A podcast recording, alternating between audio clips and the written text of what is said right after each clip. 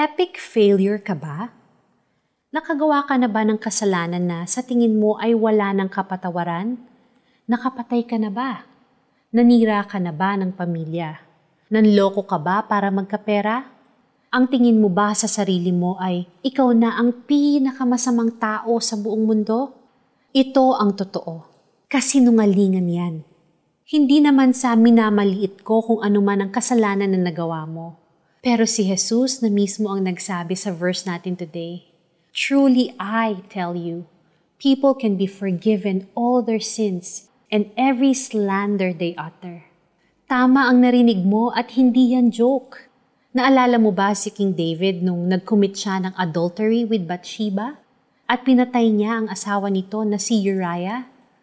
Kahit na matindi ang kasalanan ni David, in the end, ni-restore pa rin siya ni God. Maaring ang pakiramdam mo ngayon ay isa kang epic failure sa harap ni God.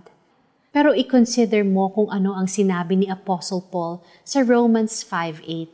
Ngunit ipinadama ng Diyos ang kanyang pag-ibig sa atin nang mamatay si Kristo para sa atin noong tayo'y makasalanan pa.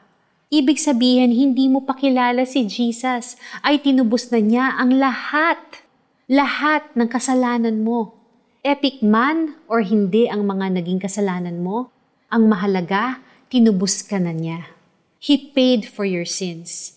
Ang kailangan mo lamang gawin ay magkaroon ng personal relationship sa Kanya.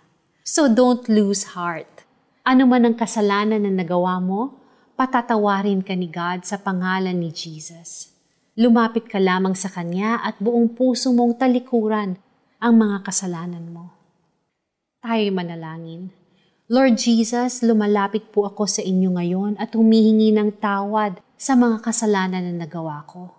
Salamat sa mga salita mo na nangako na kapag lumapit ako sa iyo at sabihin ang aking kasalanan, patatawarin mo po ako gaano man ka-epic yun. In Jesus' name, Amen. Para sa ating application, nagkasala ka ba sa isang tao? Itry mo siyang kontakin at aminin ng pagkakamali at humingi ng tawad. Nakasira ka ba ng isang bagay? Umamin ka na sa may-ari. Mauna ka nang magsabi kaysa sa manggaling pa sa iba. Maniwala ka majority sa kanila, patatawarin ka. Swipe left to go to your prayer list at isulat mo doon kung ano ang kasalanan na gumugulo sa iyo. Pray to God and balikan mo iyon pag nakahingi ka na ng tawad sa taong pinagkamalian mo. Tandaan niyo ito, maaring patawarin ang tao sa lahat ng kanyang kasalanan at paglapastangan.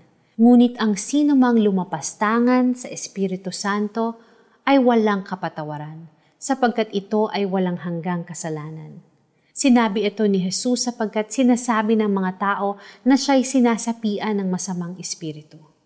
Mark 3:28-30. Ako po si Lara Kigaman Alcaraz, encouraging you today to take heart. You are not too far away or far gone from God to forgive you. He loves you and He's got you.